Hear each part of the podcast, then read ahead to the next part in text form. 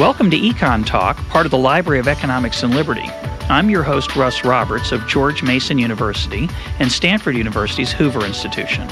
Our website is econtalk.org, where you can subscribe, find other episodes, comment on this podcast, and find links and other information related to today's conversation. Our email address is mail at econtalk.org. We'd love to hear from you. Today is May 13th, 2011, and my guest is William Easterly of New York University. Bill, welcome back to Econ Talk. Hey, Russ. Our topic for today is a recent paper, very provocative uh, paper you've you've uh, you've written called "Benevolent Autocrats." What is a benevolent autocrat, and what does it have to do with economic growth? A benevolent autocrat is any leader in a in a non-democratic society that gets the credit for high economic growth.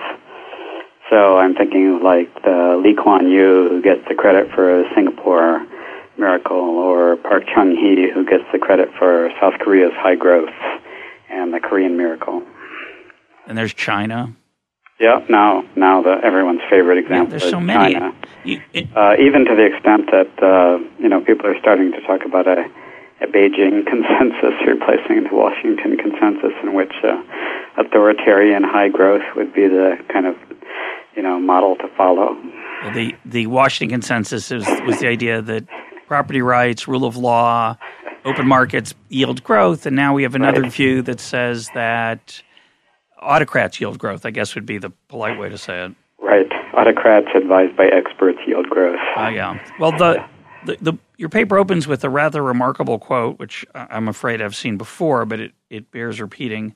A quote from New York Times columnist Thomas Friedman saying, One party autocracy certainly has its drawbacks, but when it is led by a reasonably enlightened group of people, as China is today, it can also have great advantages that one party can just impose the politically difficult but critically important policies needed to move a society forward in the 21st century. Now, what's your reaction to that? Well, uh, uh, Tom Friedman is almost too good to be true. He's like a, the perfect caricature of the the arrogant intellectual who thinks that his ideas are the key to the success of the society that he is living in. And uh, the reason he likes uh, he likes autocrats so much is that they they have no political constraints on following the advice of brilliant intellectuals like Tom Friedman. In theory, right? In theory, they have no constraints. One of the um, right. Things That's you one know. of the things I'm going to examine in yeah. the in the paper actually. But in the in the sort of fantasy version of the benevolent autocrat, they have they have no constraints. They can do whatever they want, and if they follow the advice of the great experts and the intellectual elite, like uh, personified by Tom Friedman, then they can do all the great things to move a society forward into the 21st century. You know, we'll talk about the probability that that's true, but I, I have to mention my favorite part of the quote well, it's probably that he spelled lead correctly. A lot of people I've noticed spell it L E A D like the um, like the metal, but he correctly spelled it L E D. But my my uh, the part that I find most striking is this the first sentence, which is said in a a certain, I don't know what kind of smoking jacket tone. One party autocracy certainly has its drawbacks.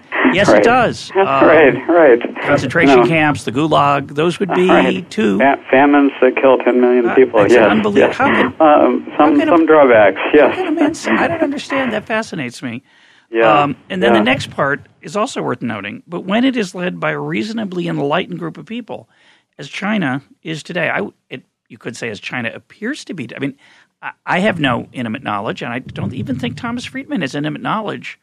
And I assume of the light, the relative enlightenment of the Chinese leaders, I assume he's drawing the the conclusion that they're enlightened from the fact that they are following green policies, which is what the rest of the quote goes on to talk right. about: wind power right. and solar power, electric things, and right, um, right, right. I Although think, he's he's also just praised them for wise economic policy in general, as many Yeah. others have, of course. Yeah. So let's now let's return now that we've spent a good four minutes on Thomas Friedman. I wish we I wish we could we could spend the whole podcast um, on that quote, but let's uh, cast a wider net. He's not alone. Uh, there's, as you no, correctly, no. as you beautifully summarize in the paper, it's a widely espoused or at least considered view by academics, uh, pundits, and others. So what are some of the other views that, that are similar to Friedman's? Well, I thought the um, I, I, give a, a, number of quotes from from all kinds of sources, but I thought one of the most sort of possibly representative quote was from uh, a group that came together to produce something called the the World Bank Growth Commission report. The World Bank spent four million dollars to sort of get all the collected wisdom of literally uh, like 200 academics and other other think tank types um, to give their views on what what causes growth, what to do to raise growth, and uh, four million was turned out to be a pretty high price tag for reaching almost no conclusions whatsoever on how to achieve high growth. Uh, but the one they the didn't one... ask enough people, Bill. They only had 200. It's like some people say you need the S&P 500. You know, why not have the Dow Jones to balance your portfolio? But some say the S&P 500. But what about the Russell 1000? You need. They only had 200, but they did the best they could. They did the best they could. Yeah. So you know they have these remarkably wishy-washy quotes like uh, you know whatever causes growth to go up today may not cause it to go up tomorrow, and things like that. But the the one thing that they did seem to feel was a, a very strong consensus conclusion was, and here's the exact quote, was the statement that growth at such a quick pace, meaning uh, seven uh, percent GDP growth, which, which would be about five percent per capita growth, you know, incredibly high growth over such a long period, they were talking about periods of 25 years or more, requires strong political leadership. Which then is I, then I sort of uh, then I sort of decoded that that uh, in fact, if you look at their actual examples, uh, all of them except Japan were autocrats. So that was their euphemism for benevolent autocrats was strong political leadership. Now, by the way, the word benevolent is is somewhat uncertain in these cases, right? But but it is certainly true that many of the most dramatic examples of high growth rates, as you chronicle in the paper, are from undemocratic states that right. that are autocratic. Correct. Right. Correct. Singapore, China, Korea, South Korea. Right. Um, right. And a handful of others. Uh, Japan right. would be an exception right. Uh, a democracy that, that is that managed to sustain high growth for a while. Right. Uh, I say a while, not a long time, but I, maybe it is a long time. You could say. Right. So that looks pretty convincing. That you know all the all the winners are autocrats. Right. Right. Right. What's your response to that? Uh, well, this taps into another thing the paper talks about a lot, which is the that uh, unfortunately all of us have these what are called with, uh, by the unlovely name of cognitive biases. That we we have ways of thinking about evidence that leads us systematically to misunderstand uh, the, the the way the evidence points. And this is this this statement that you this fact that you were just describing is a classic case that we um, we see we notice uh, if you're a success you're an autocrat. So the secret to success must be to be an autocrat. Uh, but Seems that, logical. But that was asking the question the wrong way around. We don't want to know what is the probability you're an autocrat if you're a success. We want to know what is the probability that if you are an autocrat, you will be a success. Which are not the same thing, but they're which so totally, close. they seem like the same thing to our totally totally the reverse. So if you're an autocrat, you have not only the great successes of you know the of the Lee Kuan Yews, but now you have to uh, factor in the, the Mobutus and the Mugabes and yeah. you know the, North Korea, not just North South Korea, Korea, and you know so um, and that that is you know once you stop to think about it for ten seconds, you realize that is the correct probability, of course, that we need to know. What is the chance of success if you are an autocrat? And yet there's this systematic t- tendency that all the psychologists and behavioral economics literature have documented over and over again that we mix up these probabilities. We, we just simply mix them up. We, um, we think that the first probability that, the, that most of the autoc- most of the successes are autocrats. that we we think that that implies that most uh, most autocrats are successes. of course, it does not at all. Yeah, and as much as I'm as proud as I am of this program and, and the many things I hope listeners have learned, this may be the single most valuable thing that you learn from this uh, entire program, not just this hour, but all of them. Um, it is, for example, in the ta- in the in the book you have a table, and if you if you if you approach the table um, uh, nakedly and just look at it, you could easily make the mistake again. But I'm going to try to rephrase. I'm going to ha- help the reader read the table, which is easy because the table is not visible. So here's the way I understood it, and you can tell me if I have it right. Nine out of ten of the extraordinary growth stories of the past 40 or 50 years have been aut- autocracies. Right, right. So you think, well, nine out of 10. Wow. Well, obviously, autocracy has a lot to do with growth.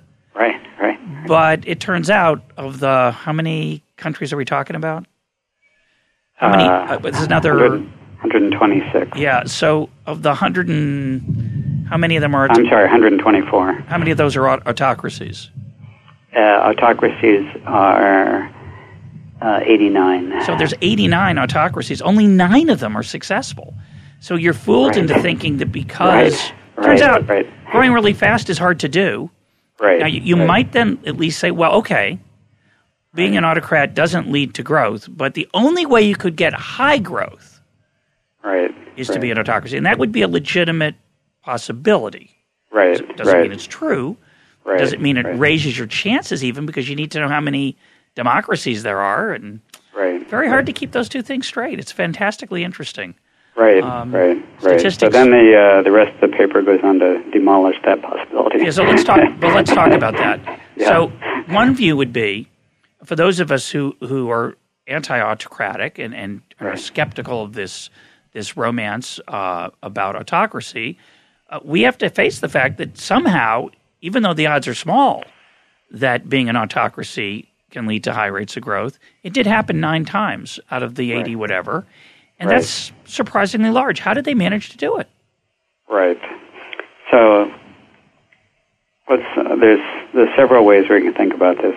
So the the first thing that, is obviously going on here is just that the the variance of growth outcomes under autocracy is much higher than it is under democracy. So if you're a mature democracy, then you're pretty much guaranteed that you're going to have a growth rate that's pretty close to two percent per capita every year, year in and year out, uh, with you know pretty small variation around that average of two percent per capita year in and year out. Uh, if you're uh, in an autocracy, then the variance is much more wide open. You could be at minus minus two percent, you could be at plus plus six percent, and so that's how you get the uh, the, the fact that that you know most of the high growth is under autocracy because you're picking off that high end of an extremely variable, you know, uh, distribution, or to put it in, you know, much more, uh, much more instinctive terms. Basically, you can think of autocracy as this very risky bet.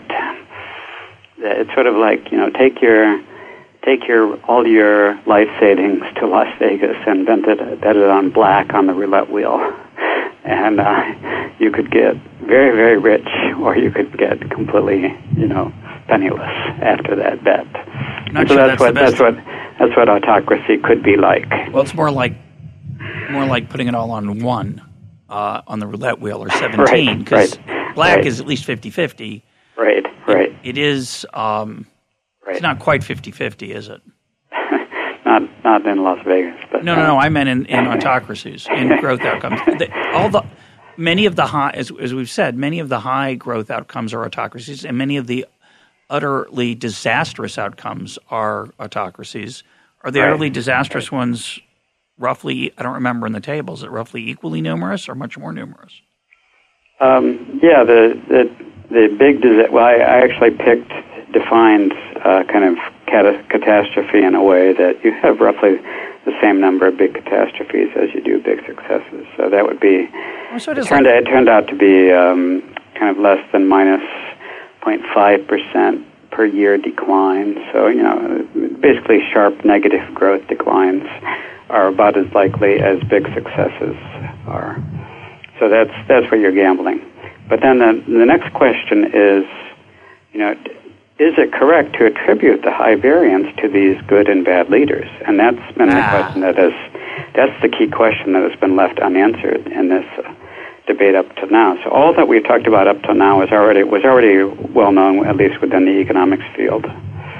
Um, but where I'm trying to push the debate forward is on this last question: Was it were we really justified in attributing high high and low growth to the good and bad leaders under autocracy? Because then, if it's if it's just random, then it's random. But if it's not right. random, then you just say, well, we look at what the dumb ones did, and we don't do that, and we look right. at what the smart ones did, and we do that, and then right. we could have autocracy as a as a a path to to growth.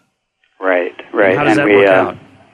Well, I mean, uh, we're we're much more likely to be favorable to the concept of a benevolent autocrat if we do recognize that at least, you know, some successes, these these nine great success stories that you know are hugely stuck in our minds. If we do give the, the credit to the autocrats for them, then we are gonna we are gonna wind up having this fairly rosy view of at least the possibility of benevolent autocrats. But what this paper is arguing is that they don't really, there's really no evidence they even get the credit for that. And that they should get the credit. That they should get the credit for the for the high growth, and it looks at that uh, several different ways. First, um, it turns out that this really high variance of growth under autocracy is actually not between leaders. It's not explained by you know, having high growth under some autocratic leaders and low growth under other autocratic leaders. That most of the variance, the high variance of growth, is actually variance within the terms of long serving autocratic leaders.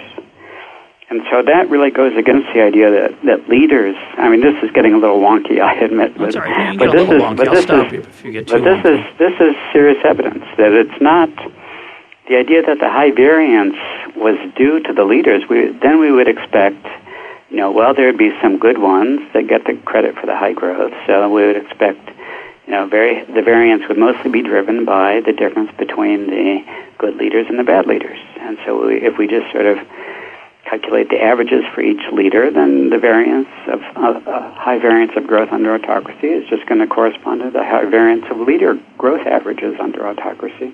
But it doesn't turns out that most of the vari- uh, there there isn't that much systematic difference between autocratic leaders, uh, and most of the variance is happening within the terms of leaders. In other words, leaders are starting out good and then going bad, or they're starting out bad and then going good, or you know, good in the middle, bad on either end. You know, there's all kinds of these other patterns.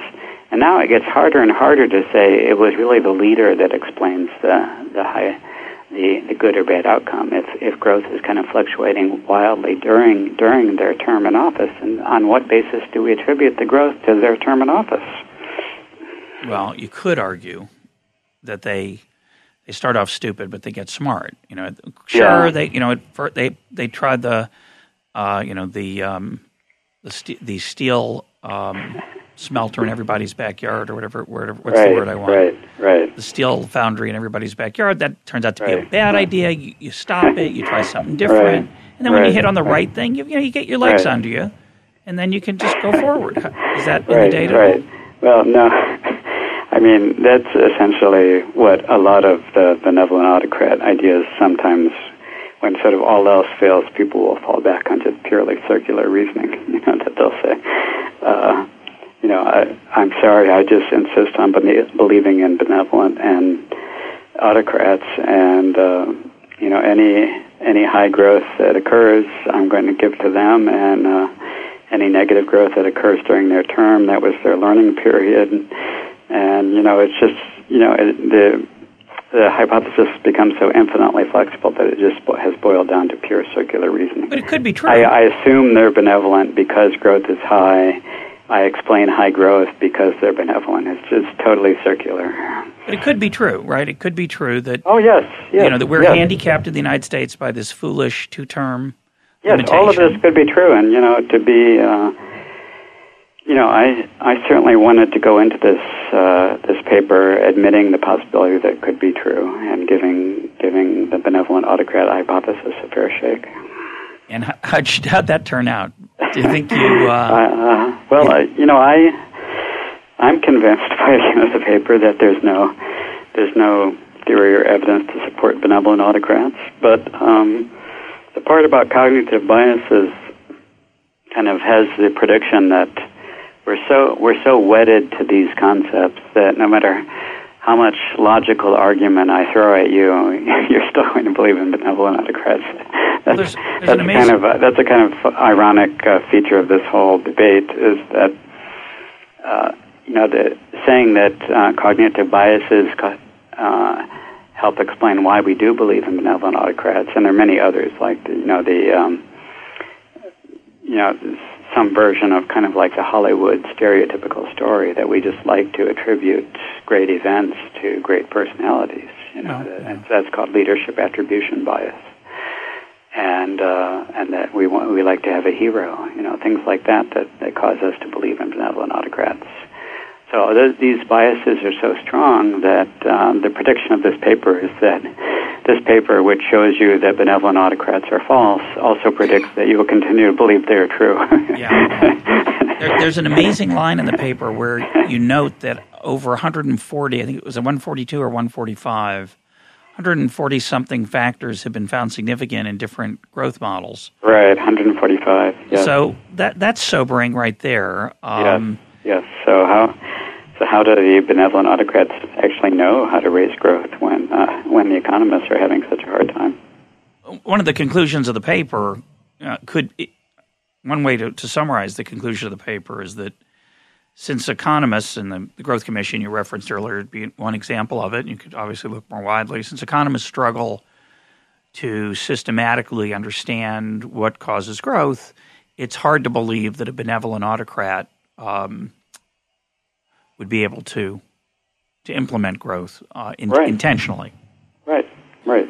Um, right. What do you think your opponents would say? Your intellectual opponents, the people who who who did some of those regressions, found some of those 145 factors, and would happily um, pass that on to an autocrat and say, "I've I found the right recipe," or who would say that that some autocrats just have a feel for it, and you, you want to try to find one of those. You know, it's right. Well, you know, again, the at some point the story becomes sort of circular and non-falsifiable, right? That you, if you if you have your favorite autocrat who's presided over high growth, then that that one episode has many many different explanations, and it's basically impossible to prove on the basis of one episode what caused it or or did not cause it.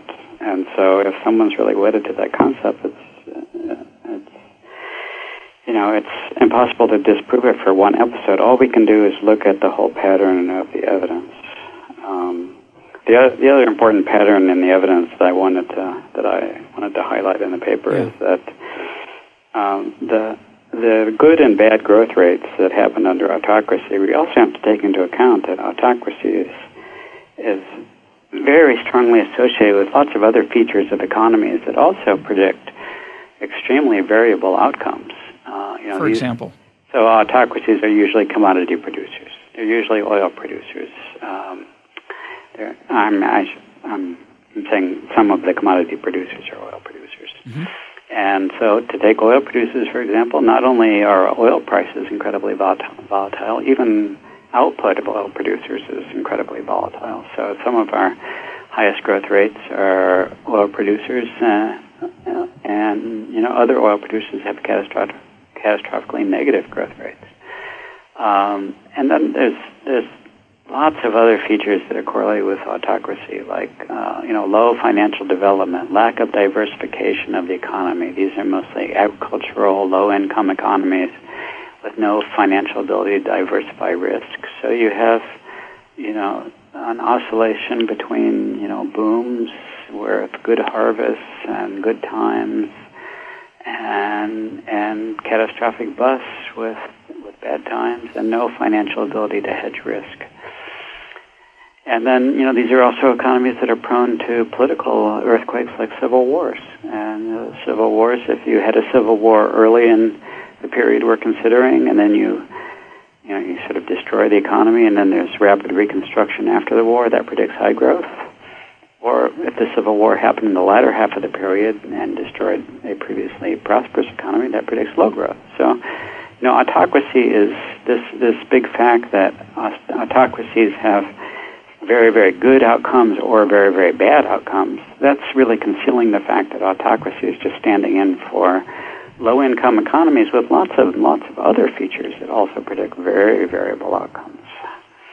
Yeah, I'd like to look a little more at the high end though, and I, I obviously, as you point out, um, I'll quote um, Hayek in the Fight of the Century rap video when he talks about the question whether the depression cured whether World War II cured the Great Depression, and he says, "Wow, one data point, and you're jumping for joy." Uh, there is a tendency to take one data point that could be very unrepresentative. It's an outlier. It, it's fluky. It's got other factors that aren't that are the true causes, as you point out. But it is fascinating to me that China is um, is thriving as much as it is, and I wanted I wonder if we could dig a little deeper into that in particular, there are, to me, a couple issues that I think even the, the defenders of, of Chinese economic policy have have to look at. And as you point out, a lot of people claim successes as their own, regardless of their ideology. So, mm-hmm. market oriented folks will say China's growing because they're liberalizing. Uh, mm-hmm. Friends of autocrats will say China's growing because they steer the economy from the top down, uh, or they right, play with right. their currency or whatever, whatever's their favorite policy du jour. But but right. it is interesting that China appears to be growing. So the first question, I, I would ask two questions and see if you have any thoughts on these. One is, is that growth real in, in the sense that it is it uh, true growth? And by that, we have an enormous migration of people from the countryside to the city where previous economic activity was outside the market – and now it's going to be measured by the market if they're measuring it accurately or as best they can. So you'd expect there to be strong measured growth, even if the actual growth is smaller, because we've ignored the lost home production that isn't counted officially. Right. That'd be right, one issue. Right, You also have the issue that when you migrate from countryside to city, you have increased the, the chances for specialization that has nothing to do with governance uh, from the top or the bottom. Um, and then the, the next question would be: Is it sustainable? Yeah. Is it yeah. really plausible that they're quote steering things masterfully, given that they might have an utter collapse uh, any day now? Right. What are your thoughts on right. that? Yeah, those are those are two very important questions. Um, so the first one, you know, this is another thing that I think undermines the benevolent autocrat idea is that the uh, Another characteristic of autocratic low income economies is that they have statistical departments that are either incompetent or dishonest. Yeah, corrupt. Yeah. and uh, and so you would expect that uh, statistical departments that are very bad at measuring things are going to have very noisy growth rates. And to make it more pointed, in the case of China, there's obvious political incentives to exaggerate the measured growth rate. So you know, I I don't think, and and from what I'm not a China hand myself, but from those I've talked to, I I understand there is a there is a strong camp arguing that Chinese growth is exaggerated, uh, that there is some some fudging going on, exaggerating Chinese growth. And remember, a lot of it's it's not hard to fudge the growth because there's still a large non-market part of the economy where we have no idea what what you know what the stuff being produced is worth uh, as far as fair market value. Yeah, is there still? You know, I, am not a China hand either. I, I will. Yeah, there's still um, you know state-owned enterprises that are still producing a lot of stuff. And, I think they're building a lot uh, of things be, too. And, and there's still a lot of investment. Yeah. That may just be crap, you know. So yeah. it may just be the growth of crap. but are, uh, but they're put into now, the books at high value, and therefore it looks right. like growth. And right. Now, I, I do not believe that that explains all of the Chinese uh, miracle and the rapid growth. That would be going too far. Yeah. So there is, there is really something going on there. Um, but you know, then that and and what is going on? Well, you know, I, like you said, there's uh, lots of different stories you could tell. I mean, I think it's a fairly straightforward case of of change that you had this a movement from this totalitarian, destructive government, uh, uh, you know, which itself was following decades of political chaos in China, and then you switch to a government that, even if you don't give it any credit for doing anything positive, at the, at the least stopped being horribly destructive.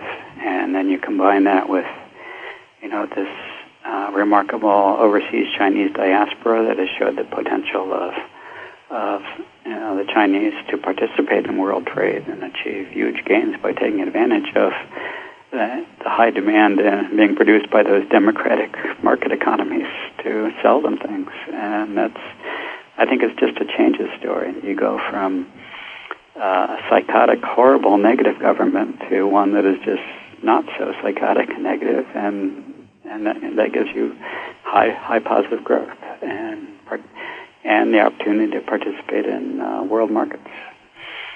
Uh, and then, you know, on the on the last point you mentioned, is the growth sustainable? So this is the most underappreciated and yet one of the most robust facts in all of empirical growth economics is that growth miracles never last. They will last for a while. Some of them will last longer than we expect, but they, in general, they don't last. Uh, most of them don't last very long at all. Uh, most of them only last five years or seven years. Uh, a very few last, you know, 25 years, like China's has now. Um, but all of the studies suggest that growth uh, is is a process that uh, you can get uh, you can get a string of high growth for a while, but it just it just doesn't last. Uh, there's very st- strong what we call mean reversion in growth rates that you will those countries that are above average, above the world average, are going to move back to the world average sooner or later, and that's an overwhelming statistical tendency in the data that's been documented by every study we have. So that you know, think of all the previous growth miracles. You know, do you remember the Brazilian miracle that happened from 1967 to about 1975 when you know Brazil was growing at 10 percent per year? Um, who remembers the Ivorian miracle? You know, now now Ivory Coast is everyone's favorite byword for a basket case, but you know, in the 60s and 70s, Ivory Coast was a, a booming economy and, and created this gleaming, you know, city, Abidjan, with full of you know gleaming skyscrapers, just like Shanghai. Well, perhaps not just like Shanghai, but just you know sort of analogous to Shanghai for the 60s and 70s. And uh, you know whatever happened to the Ivorian miracle? Well, uh, very very sad and tragic things happened to the Ivorian miracle. I'm not necessarily predicting that for China, but the, the point is is that the overwhelming evidence is that miracles don't last. That at the very least you go back towards towards average growth. Back to the, all the China's predecessors as East Asian tigers have already gone back to sort of average world growth. Yeah, when you were talking about Brazil and Ivory Coast, I'm thinking about Japan, which is the right. Right. is the big right. attractive story of, of my uh, of my youth, which was right. well, Japan's growing, they're growing faster than us. They must be doing something wise that we're not doing. What is that? It, it's yeah. the government yeah, business. The, uh, cooperation. We should emulate them. We could be like right. them. And exactly all the all the same sort of hysterical things now being said about China were being said about Japan right up to the very last moment in the you know in the period around 1990 when suddenly Japan stopped growing and reverted to being a very mediocre growth rate and has stayed at that ever since. Yeah, they're um, they're struggling, and we we're struggling too. Uh, uh, we may struggle for a while. Uh, it's hard to very hard to yeah. know, obviously. Yeah, well, you know, that's um, you know, it's sort of a tragic fact of um, the history of studying economic development is that we give sort of way too much importance to you know very small amounts of of, of data. So it had, it had a huge impact on the history of development economics, for example, that. Uh, in its formative years in the 30s and 40s, what everyone remembered was the rapid growth of the Soviets under the five-year plans and the Great Depression and the market economies. And so development started off being much more about Soviet central planning than it was about market economics. And uh, something like that in a much tamer, less severe version is going on now with the crisis and uh, coming out of the crisis and the market economies in the West and uh, China's rapid growth. Yeah, it, it is a. It, let's talk a little bit about the cognitive bias. It, it reminds me a little bit of the, um, you know, the the the neighbor who um, either runs up an enormous credit card bill or or maybe maybe he's embezzling you know money from his firm, but all of a sudden his he's putting an addition on his house and he's got a nicer car, and you look at your life and you think, well, boy, I got to be more like him, uh, without right, thinking right. about what that means. right, right, um, right. But it looks good. Hey, his car's bigger than mine, or his house is nicer than mine. Right, right, um, right. And you know, just uh, we um, we we have another world of experience which uh, somehow we're able to treat more sensibly than we are economics, which is sports. You know, if we if a player starts off the year hitting 500 or even 400, which many you know many many players do early in the year because you're uh, the baseball season, of course, I'm talking about. Uh, you know, if if you've only had uh, 20 at bats, then of course in a small sample of 20 at bats, a few players are going to get 10 hits out of 20 at bats, but nobody could sustain that for the whole course of the season, and we know that. We don't expect anyone to finish up the season batting 500, and yet, you know that somehow we're not able to appreciate that same principle at work in economic growth. That if you take a very small number of observations, yes, some countries are going to be able to record a remarkably high growth rate average over seven years. You know, they'll be able to record 10% GDP growth over seven years. But we don't expect uh, anyone's going to grow for 100 years at 10% GDP growth. It should be exactly analogous to the baseball hitter hitting, you know, 500 after 20 at bats. And yet somehow we fail to draw that analogy. We get it right in sports, and we can't get it right in something that matters a lot more, which is economic growth. Well, I, I think we don't. I think we have the same problem in sports. Actually, I think the problem we have in sports is we, we look at the coach who has the coach of the Redskins now, Mike Shanahan. He's got two Super Bowl rings. He also had um, quarterback named Elway who was really good. Without Elway, he hasn't won any. So is it Right, was he right. the genius? Was it Elway? Right, he's right, tough. yeah. He's a he's a disciplinarian. So people say that's Yeah, what we need. yeah, there is a- Look how there it is a- worked. It worked in Denver, and then Right. uh, all of a sudden it's not working. What's Right, different? right. And the answer is, well, he's got different players. Uh, You know, it's but we attribute so much to the person at the top. Right, Yeah. right. Yeah, that that certainly is is the same in sports and in economics. Yes, I agree. It's um, There is a certain romance we have. My my colleague Dan Klein calls it the people's romance. Um, that government in general can help us, but I think it's more than that. I really think it is the the top down. I, I think it probably. I'm going to throw out a horrible theory here, but I'm just going to say it anyway. I think it starts in the womb. You know, um, in the womb, you're kind of relying on a top-down process, um, and it lasts for a long time, right? It's a huge portion of your of your life. It it can be, you know, at current lifespans, it's it's roughly 20, 15 to twenty percent is spent dependent on others, and so it's very hard for us to think that salvation could come from ourselves or a different process rather than mm-hmm. just top down. Mm-hmm. Yeah, I think I think there's a lot of reasons why we tend to favor top-down things. We also, you know, we we want to have we see a tragic problem and we we want to know like the exact course of action that will solve the problem. And the top-down people are happy to tell you what that course of action is, even though they have no evidence and miserable track record. The And curious the- task of economics is to demonstrate to men how little they really know Right, about what they imagine they can design. My favorite Hayek Yes, quote, and those yes. of you out there in the pool, Yes, it's one of my favorites. One of my favorites. We're about too. 38 minutes into the podcast before it got mentioned. You actually have a a, um, a quote from uh, Kenneth Arrow that's quite similar that I'd never heard before. You have that handy in Uh, the paper? just- yes, let me just look it up on the iPad while we continue talking. Um, yeah, it's um,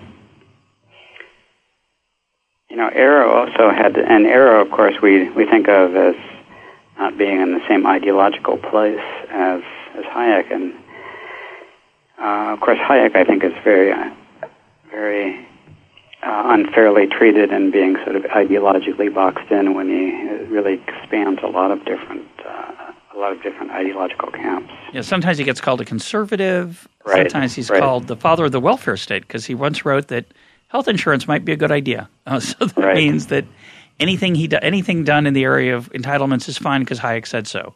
Uh, It's a strange, strange uh, conclusion to leap to. Right, right, right. I mean, the idea of spontaneous order, you know, uh, now nowadays is uh, has much more appeal across the whole political spectrum than it did when Hayek was writing, because you know we have the internet Yeah.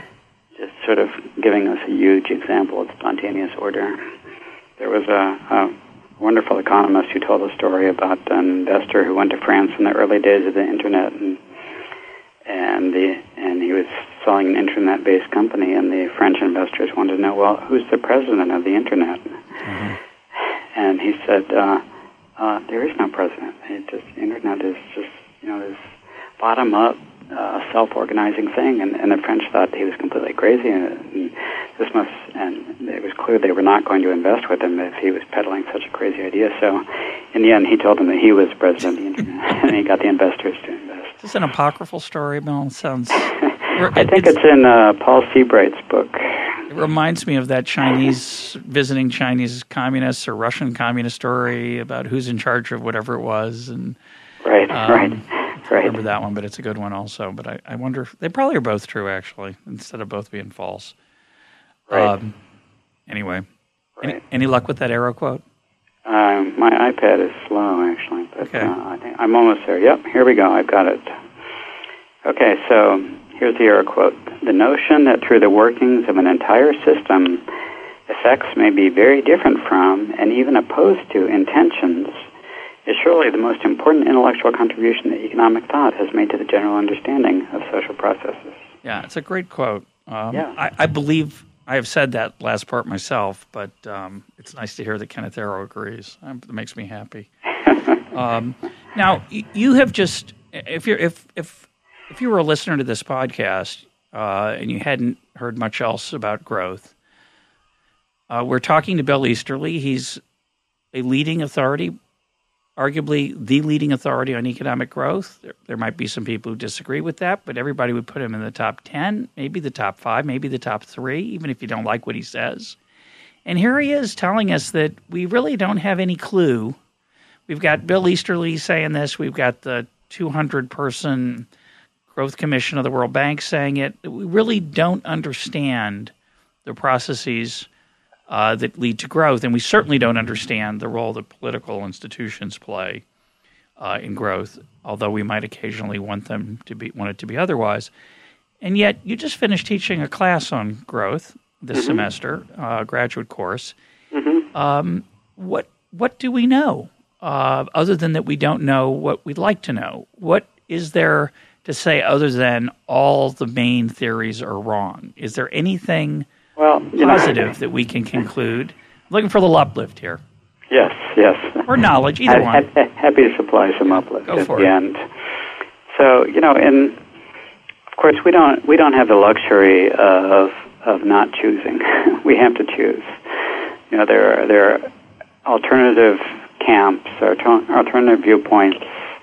You know, should we do central planning? Should we do free market? Should we do you know, government picking winners, industrial policy, or should we let the market pick the winners? Uh, And so, you know, in the end, we have to choose. And you know, I think um, Hayek's one of the reasons I like Hayek is that his insight was, and and in a way, Hayek predicted this growth ignorance that uh, that has now become so visible in economics because he said, you know, that uh, growth is about innovation. It's about uh, the emergence of what we sh- what we want when we see it. We don't even know ahead of time what we're going to to want through the you know independent and competitive efforts of many. And he's using Hayek is using our lack of knowledge as the best possible argument for a decentralized market system that you know, if, if there is no central authority who knows what to do to raise the growth rate, uh, then let the decentralized market system find the new innovations that will lead to economic success. That's that's Hayek's big insight, and of course it's it's we know it very well in the form of the invisible hand for private goods in the free market, but I think it also applies to more generally society and individual liberty. If we you know, let's not uh, give a lot of power to any centralized authorities because they're they don't have any expert knowledge on which they can make growth go up or down. Let's leave things to the spontaneous efforts of not only you know, private market suppliers and businesses and entrepreneurs, but also social entrepreneurs and political entrepreneurs under a system of liberty in which, you know, you get rewarded positively for things that have a social return and you get penalized for things that have a negative social return. Well, this past Sunday, um, in the New York Times Book Review, Francis Fukuyama reviewed the uh, new edition of the of the Constitution of Liberty, and Fukuyama made the claim that Hayek is not Hayekian, which is quite a quite a claim. Um, right, but his claim, right. which is an interesting argument, is that along the lines you just said, well, pe- there's trial and error. People do the best they can, and they stumble toward stuff because they don't have the cookbook or the manual. And the way I read Fukuyama's uh, critique in this section of his of his review was that, well, governments can do the same thing. They can they can lurch forward and and sometimes they, they lurch forward successfully and they find good policies and you know, sometimes they fail and they and they they can learn the way on they can be entrepreneurial. That's the way i took his critique of, of hayek's defense of of market process. And you disagreed. Why? Yeah yeah. I mean what he's totally missing is that um, yeah, if we're talking about a centralized government trying to achieve a, a whole society-wide outcome then that kind of knowledge of governments what to do simply does not exist. Whereas the kind of knowledge that Hayek said was saying does exist is the kind of dispersed local knowledge which people have the incentive in a decentralized system of liberty. They have the incentive to apply their local knowledge to solving local problems.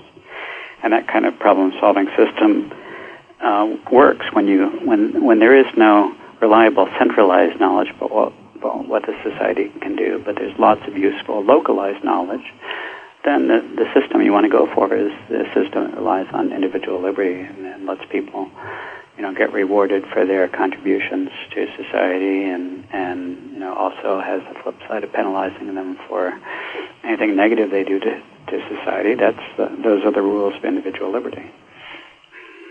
Couldn't we incentivize bureaucrats to be more successful? Good luck with that. uh, you know, I think there is, you know, I'm, of course, there is a role for government. You know, that's another caricature that people throw at uh, Hayek and other similar-minded people that, uh, you know, no role for government. But of course, there's a role for government. Of course, there are public goods, um, and and yes, um, the there are feedback and accountability systems under a, a, in a free society uh, based on individual liberty, where any uh, politician who does a really lousy job supplying public goods has to answer to voters. Uh, I think that tends to work somewhat better at um, the decentralized municipal level more than it does at the national level. But have you ever lived you know. in Chicago? no. Maybe, okay. maybe, maybe in small towns. You got a small you got a you got a small data set there. maybe in smaller maybe in suburbs of Chicago. Yeah, there you got a better shot. but um, you know, yes, the democratic feedback mechanisms uh, could could make possible some some system of of of innovation and trial and error. In fact, they they have. You know, some of the great successes in public goods, like you know, cleaning up municipal water supplies. I think those those happen because of democratic feedback mechanisms.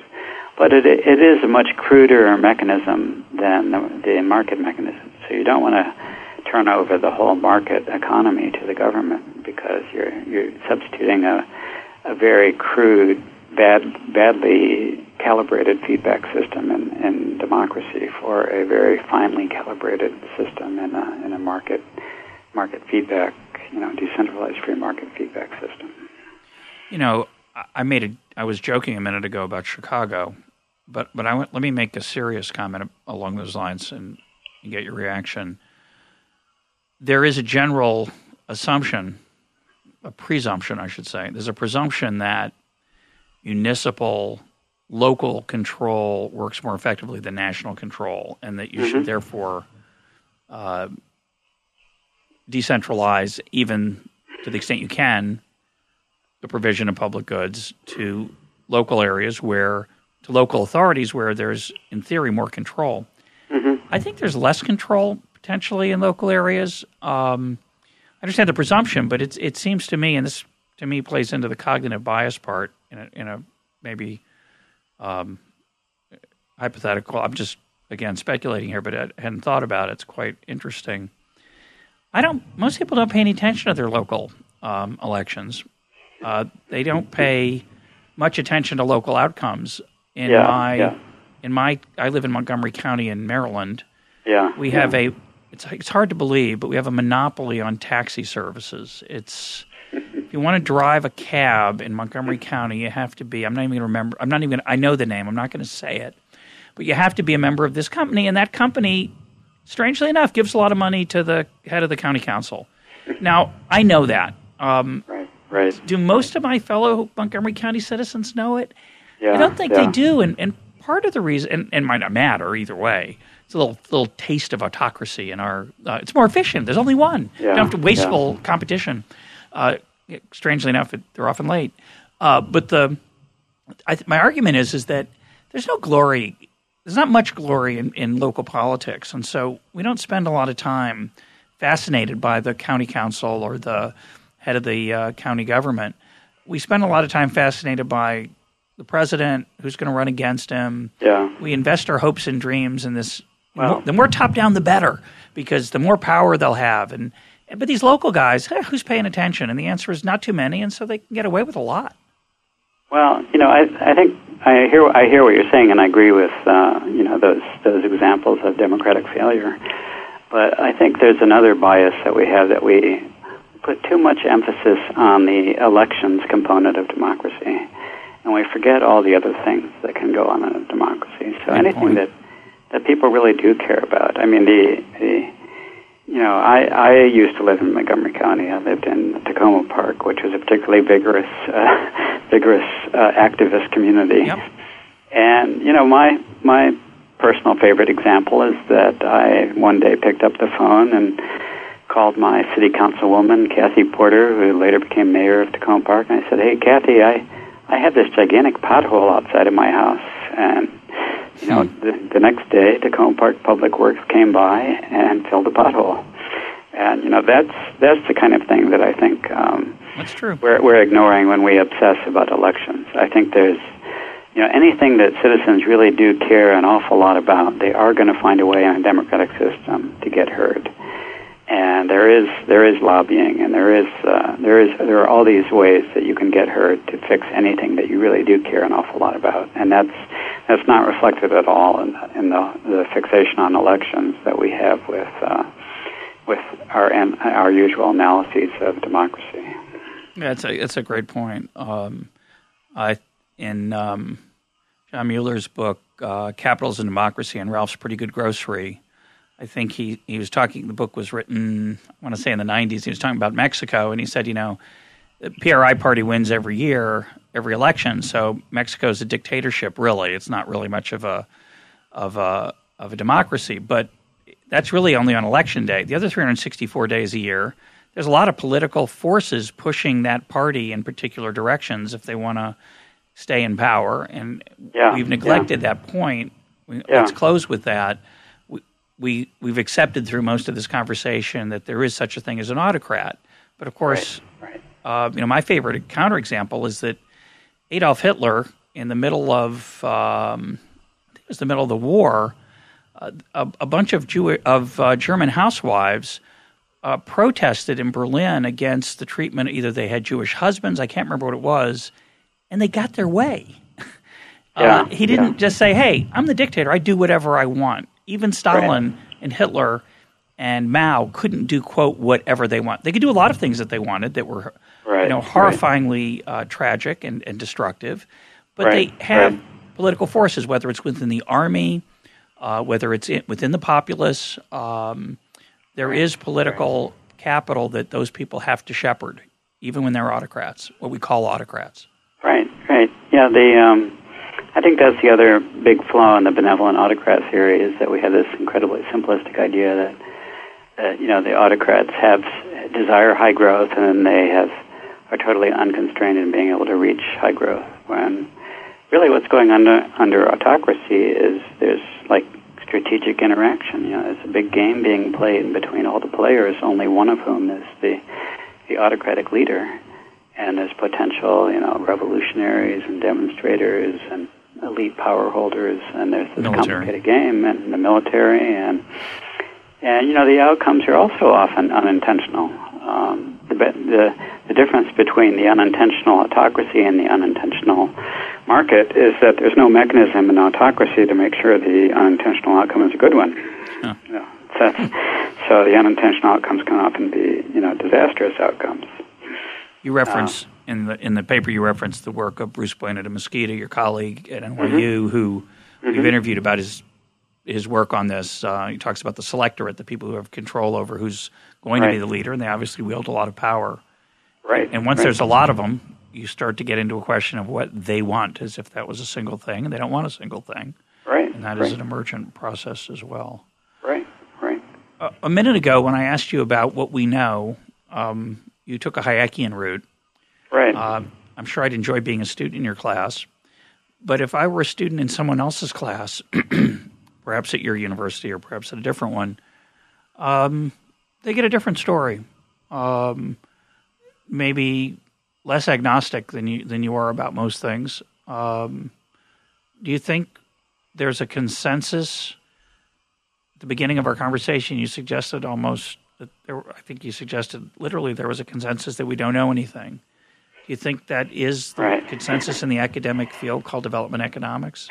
With now a well, lot of romance about experiments, maybe, but well, you know, I mean, I I, I confess that I have a little bit of a weakness for over overdoing this ignorance point because just because I, uh, you know, I get confronted with so many people who are are have so much excessive confidence in how much we do know.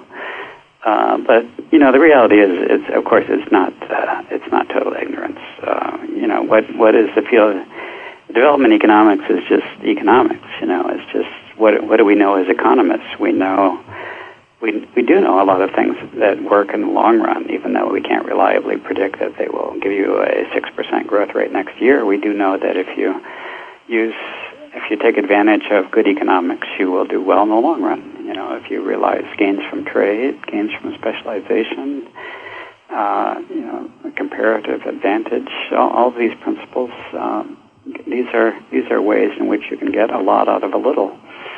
And what is the system that does that? It's a, a market system that uh, lets people trade and specialize and realize their own comparative advantage. So, you know, I'm not really saying that we uh, that economics is useless. Far from it. I'm saying, um, yeah, it, what what we don't have is a kind of specialized decentral, this, the kind of specialized centralized knowledge that would allow a, some central authority to achieve a given society-wide outcome. But what we do have is a set of principles, which are basically the principles that tell us how how individual liberty is going to work out. If you design institutions to allow individual liberty to flourish, then the, the reason that individual liberty leads pragmatically to prosperity in the long run are all of these principles of gains from trade and gains from specialization and, and all of that that we have learned, uh, you know, from our from kindergarten in economics. Those, that economics does still work. I, I'm a firm believer in that. But how we get there from here is is that the tricky part? You know, Why is the Washington the, consensus not a consensus anymore? Well, you know, I think that there's um, confusion between principles and application. Uh, I think the principles we're very clear about.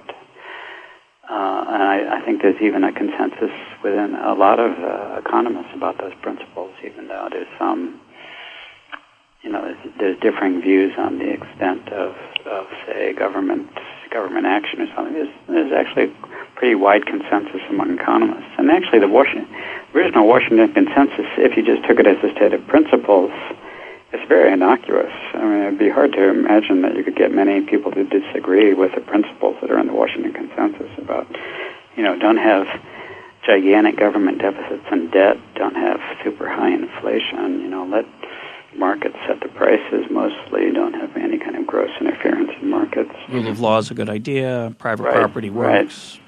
So I think you know the the reason that it failed as um, as a Washington consensus is is what was implied in those words, Washington consensus. There was some elite group in Washington that was going to impose these not as principles, but in they were going to decide the practical applications of these principles through IMF and World Bank loans in Bolivia and Ecuador and Zambia and Zimbabwe and, and Philippines and and then you know there was sort of this xenophobic populist backlash against the, these you know foreign experts who frankly did not uh, did not really know enough about these economies to know how to apply these principles to these economies. That's I think that's why the Washington Consensus failed. It's in the application stage, not a, not as principles. So you don't think it's? I mean, when I think about it, I think of it more of as an interaction problem. That there's culture, there's institutions, and then there's these principles. If you just apply the principles without the other two, the culture and the institutions, they don't work very well. So if you're, you're yeah, I mean um, the principles. The principles certainly have to include the, the institutional rules that uh, that make markets work.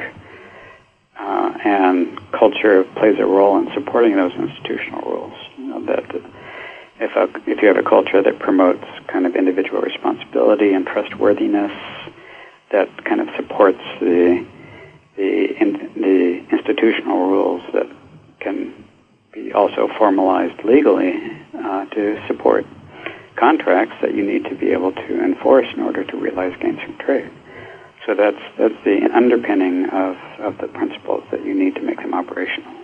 But it still it still comes down to just you know economists do. I think economists have we have spent 200 years since Adam Smith, you know, kind of honing this body of knowledge, which still is a very useful body of knowledge about what are the principles of prosperity. So, if you were in charge of, um, if you were if if you were in Zimbabwe and and um, Mr. Mugabe took a real uh, liking to you and thought you were a swell fellow and, and seemed to be. He, would always liked NYU and he, he just he thought he thought the cover of your last book was really nice and he says, "So tell me one thing to do here." So uh, this is a serious question. I'm joking about I, the Mugabe I, no, part. No, I know it's a serious the question. Serious, I, the serious question this is, is the question that I used to be asked all, all the time at so the World Bank. can you do something productive? You know, we've talked about the pretense of knowledge and, and how little we know. Right. Could you right. comfortably and confidently make suggestions for that economy at the margin, or would you find that to be a very an unbearable situation? Well, I mean, the first thing I would tell them is, um, you know, don't hire some, uh, you know, white guy from NYU who knows nothing about Zimbabwe. Hire you know, some seasoned politicians with uh, something at stake in the game of uh, of policy reform to implement the policy. And in fact, um, you know, even even as terrible as the Mugabe government is, there is uh, this uh, finance minister. Actually, I, I had the honor of meeting at NYU recently, who did successfully bring down the hyperinflation, eliminated the hyperinflation in Zimbabwe through you know standard monetarist yeah, stop printing money would be stop stop printing yeah, money. That'd be, that would be my first. You know, um, uh, introduce the dollar as a means of exchange and get rid of the domestic currency. You know, that's um, that that is the trick, getting rid of inflation. And uh, I think it worked much better because an insider did it than than it would have worked as a you know coercive outsider coming in doing it. And would you continue down that path of, of suggestions? Would you have more to suggest? Yeah, I mean, I, the, I think the the suggestions are always just going to be, you know, find get kind of well, get local people who um, who know how to play the political game of actually making things happen in this society and know what the the relevant institutions and political constraints are in this society, and then have have them apply good economics to the society. You know, it's like I think the act of um, economic reform, the, the, the art of economic reform is really um, figuring out a way in which you apply Econ 101 to local conditions, where you have to have someone who's very knowledgeable of local conditions. My guest today has been William Easterly. Bill, thanks for being part of Econ Talk. My pleasure, Russ. Take care.